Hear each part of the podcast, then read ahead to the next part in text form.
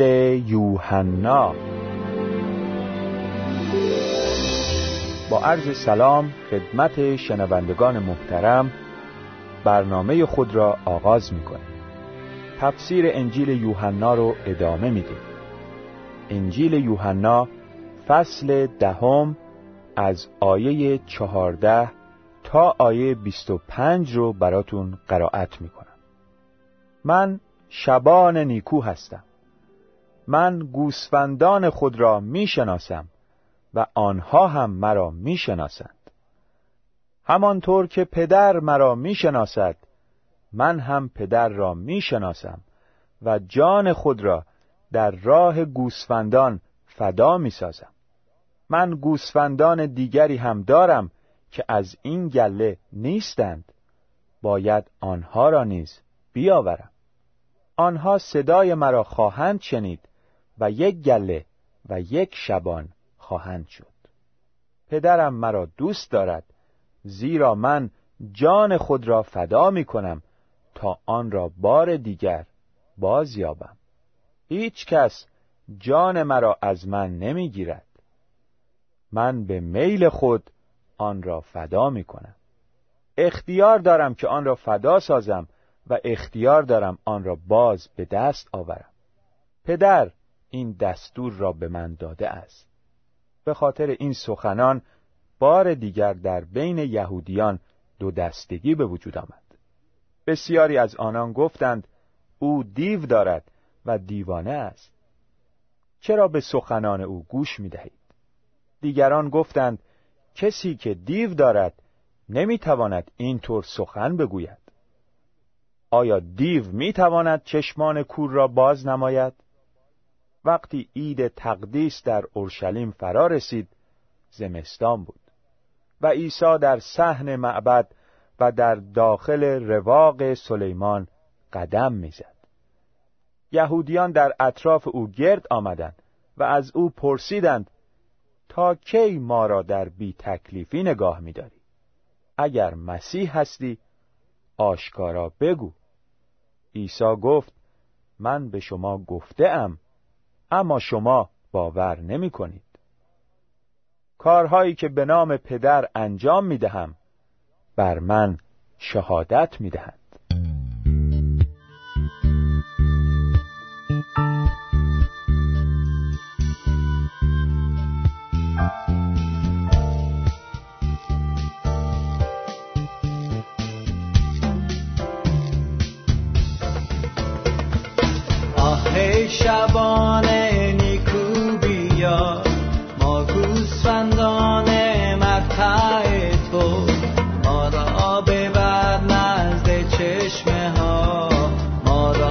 Shaba.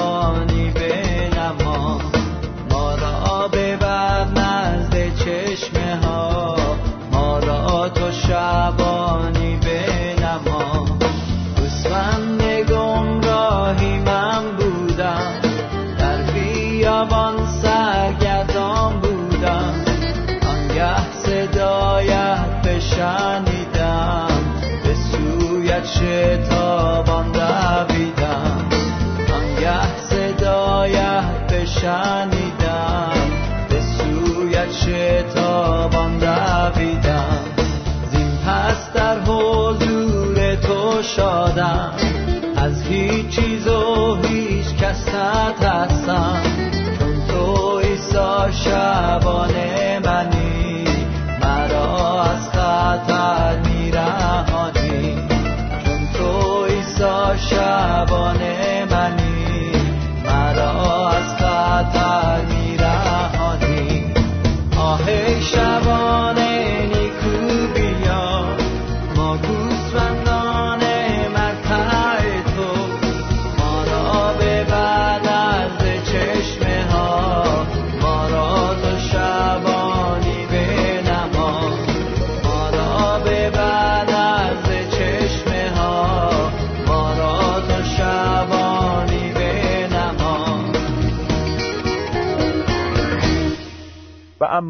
تفسیر این آیات.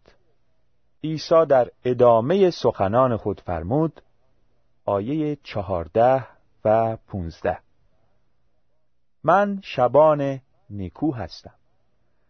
من گوسفندان خود را می شناسم و آنها هم مرا می شناسند همانطور که پدر مرا می شناسد من هم پدر را می شناسم و جان خود را در راه گوسفندان فدا می سازم عیسی شبان نیکو می باشد زیرا در موعد مقرر جان خود را برای نجات گوسفندان فدا نمود. او شناخت کاملی درباره گوسفندان خود دارد و دل آنان را تفتیش می نماید. او می داند که در درون آنان چه می گذرد و چه احتیاجاتی دارند و به طور کلی از تمام جزئیات زندگی آنها به خوبی باخبر می باشد. گوسفندان عیسی یعنی قوم خدا از میزان محبت منجی خود که بر صلیب آشکار شد با خبر می باشند.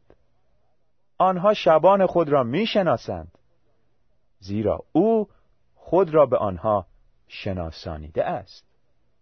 درباره میزان شناخت پدر و پسر نسبت به یکدیگر کلام خدا می‌فرماید هیچ کس جز پدر پسر را نمی‌شناسد و هیچ کس پدر را نمی‌شناسد بجز پسر و کسانی که پسر بخواهد پدر را به ایشان بشناساند البته گوسفندان عیسی به همان اندازه که او پدر را می‌شناسد عیسی را نمی‌شناسند اما آنها با صدای شبان خود آشنا هستند. به او اعتماد دارند و به دنبالش می‌روند. آیه 16 من گوسفندان دیگری هم دارم که از این گله نیستند. باید آنها را نیز بیاورم. آنها صدای مرا خواهند شنید و یک گله و یک شبان خواهند شد. شبان نیکو نه تنها برای نجات گوسفندان گم شده خاندان اسرائیل فرستاده شده بلکه تا سایر گوسفندان گم شده را نیز نجات بخشد. او فرمود من گوسفندان دیگری هم دارم که از این گله یعنی قوم اسرائیل نیستند. باید آنها را نیز بیاورم. عیسی مایل است نه تنها یهودیان بلکه همه آدمیان نجات یابند و حقیقت را بشناسند. او به شاگردان خود فرمود بروید و همه ملتها را شاگرد من سازید.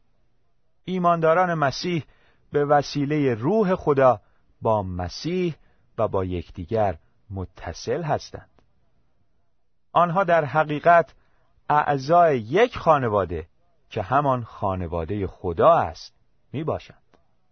کلام خدا به ایمانداران مسیح می‌فرماید شما مانند گوسفندانی بودید که راهشان را گم کرده بودند ولی حالا نزد شبانتان برگشته اید گوسفندان مسیح هر کجا باشند صدای او را میشنوند و نزد شبان نیکو می آیند و همه با هم یک گله می شوند با یک شبان. آیه 17 و 18 پدرم مرا دوست دارد زیرا من جان خود را فدا می کنم تا آن را بار دیگر باز یابم. هیچ کس جان مرا از من نمی‌گیرد. من به میل خود آن را فدا می کنم اختیار دارم که آن را فدا سازم و اختیار دارم آن را باز به دست آورم. پدر این دستور را به من داده است. عدهای اظهار می‌دارند. خدا به قدری عیسی را دوست داشت که مایل نبود او جان خود را بر صلیب فدا کند.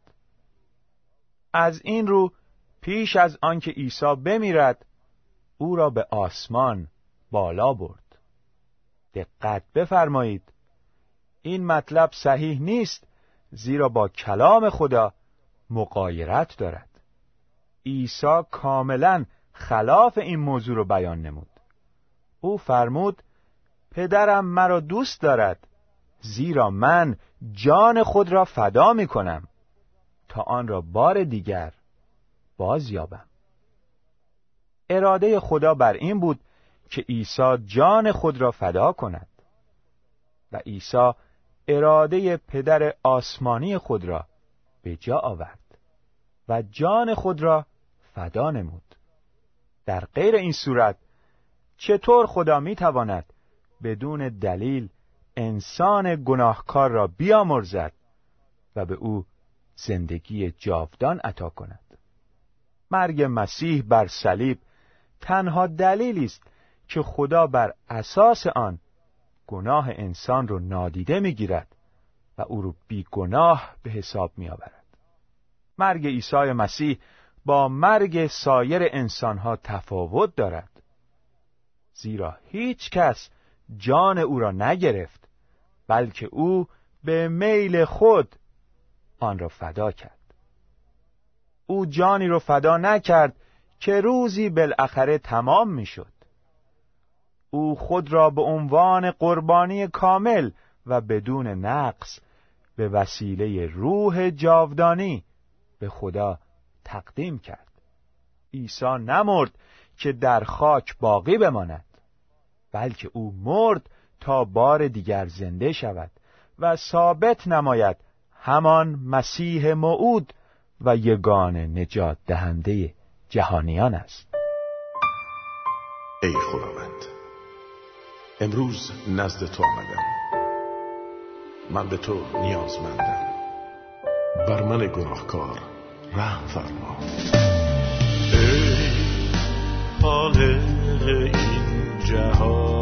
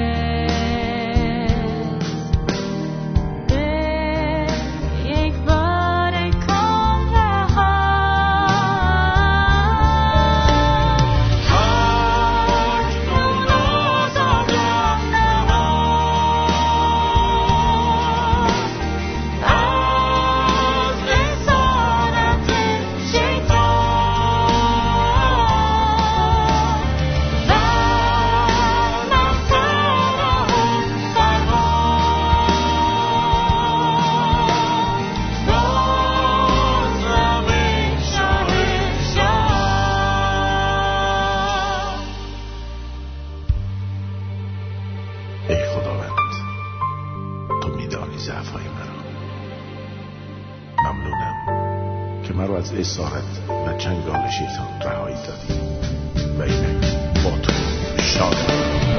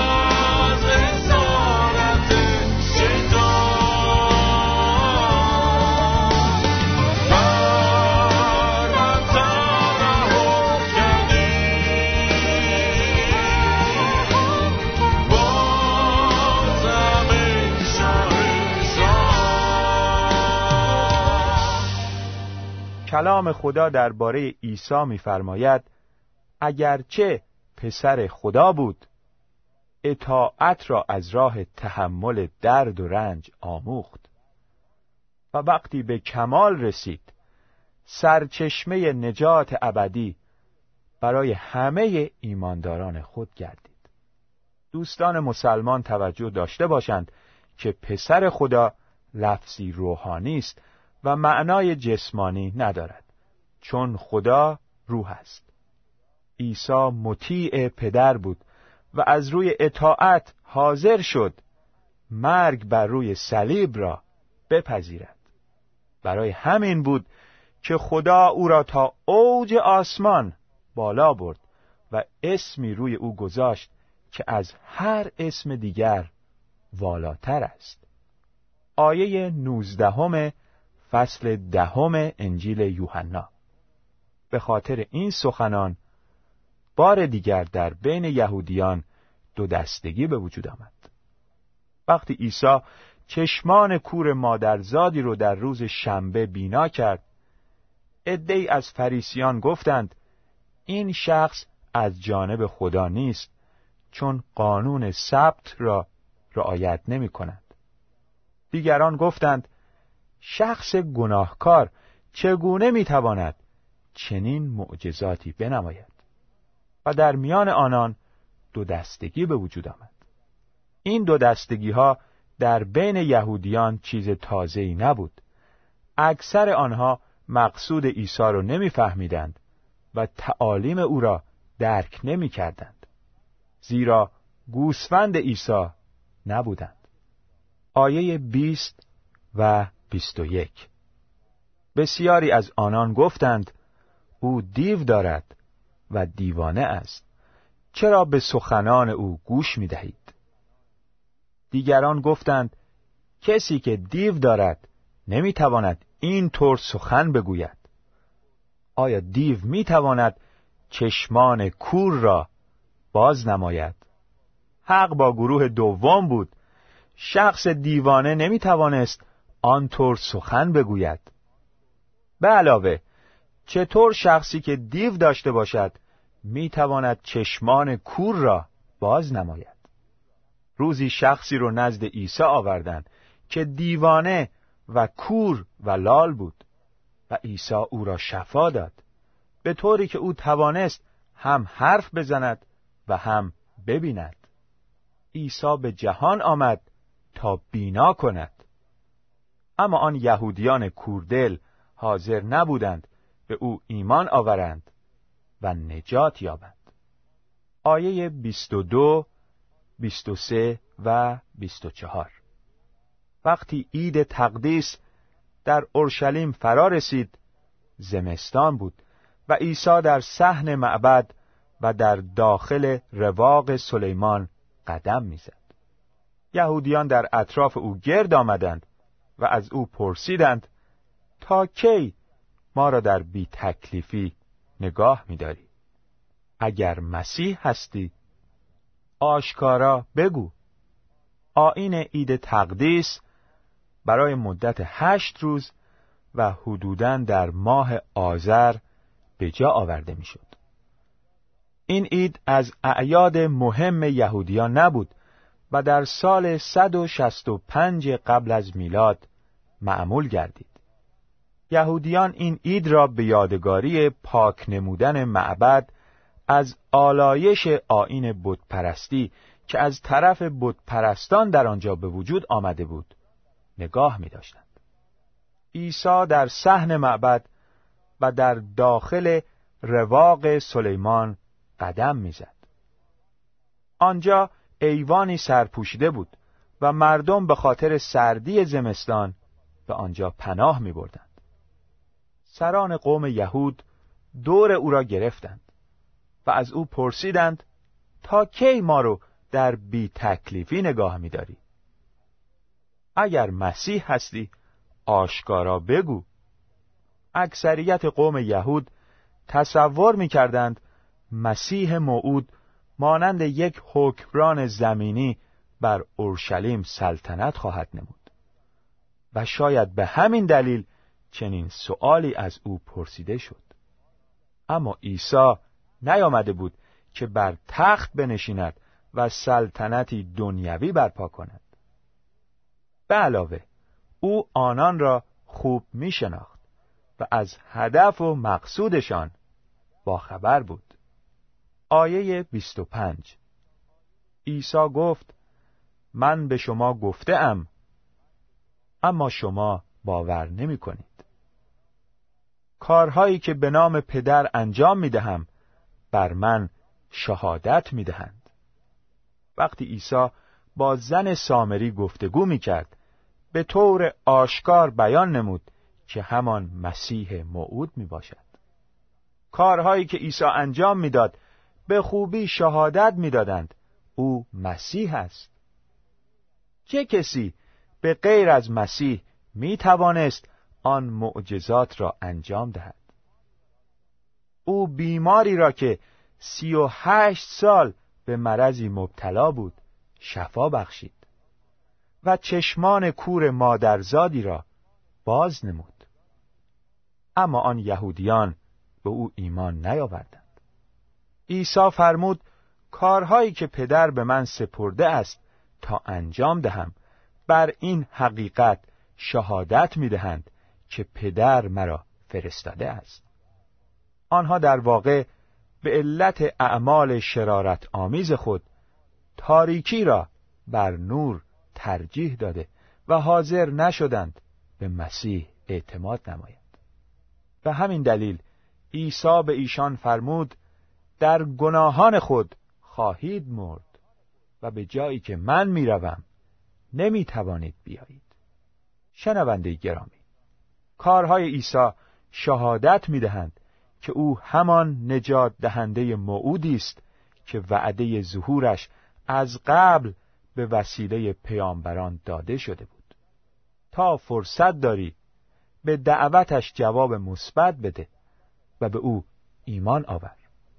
او میفرماید پیش من بیایید و من به شما آرامش می‌دهم.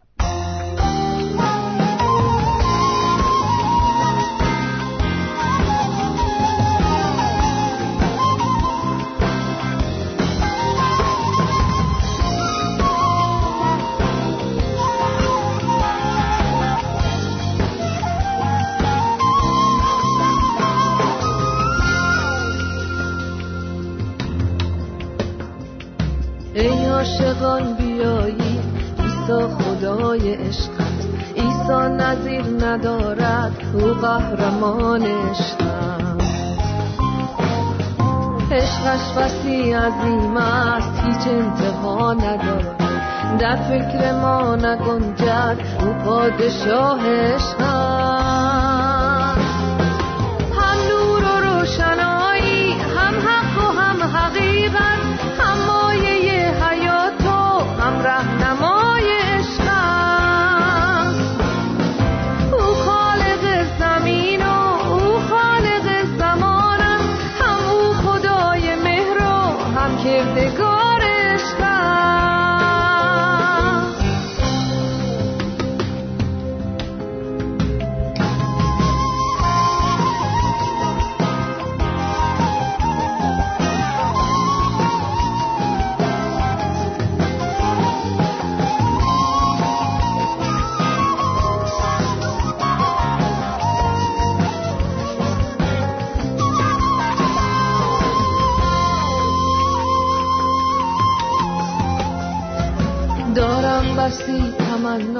از آن انیس دلها هم او که لمس روحش درمان زخمش هست دستی به سمت عرشش پیوسته بر فرازم چون من فقیر و بیچیز او گنج دار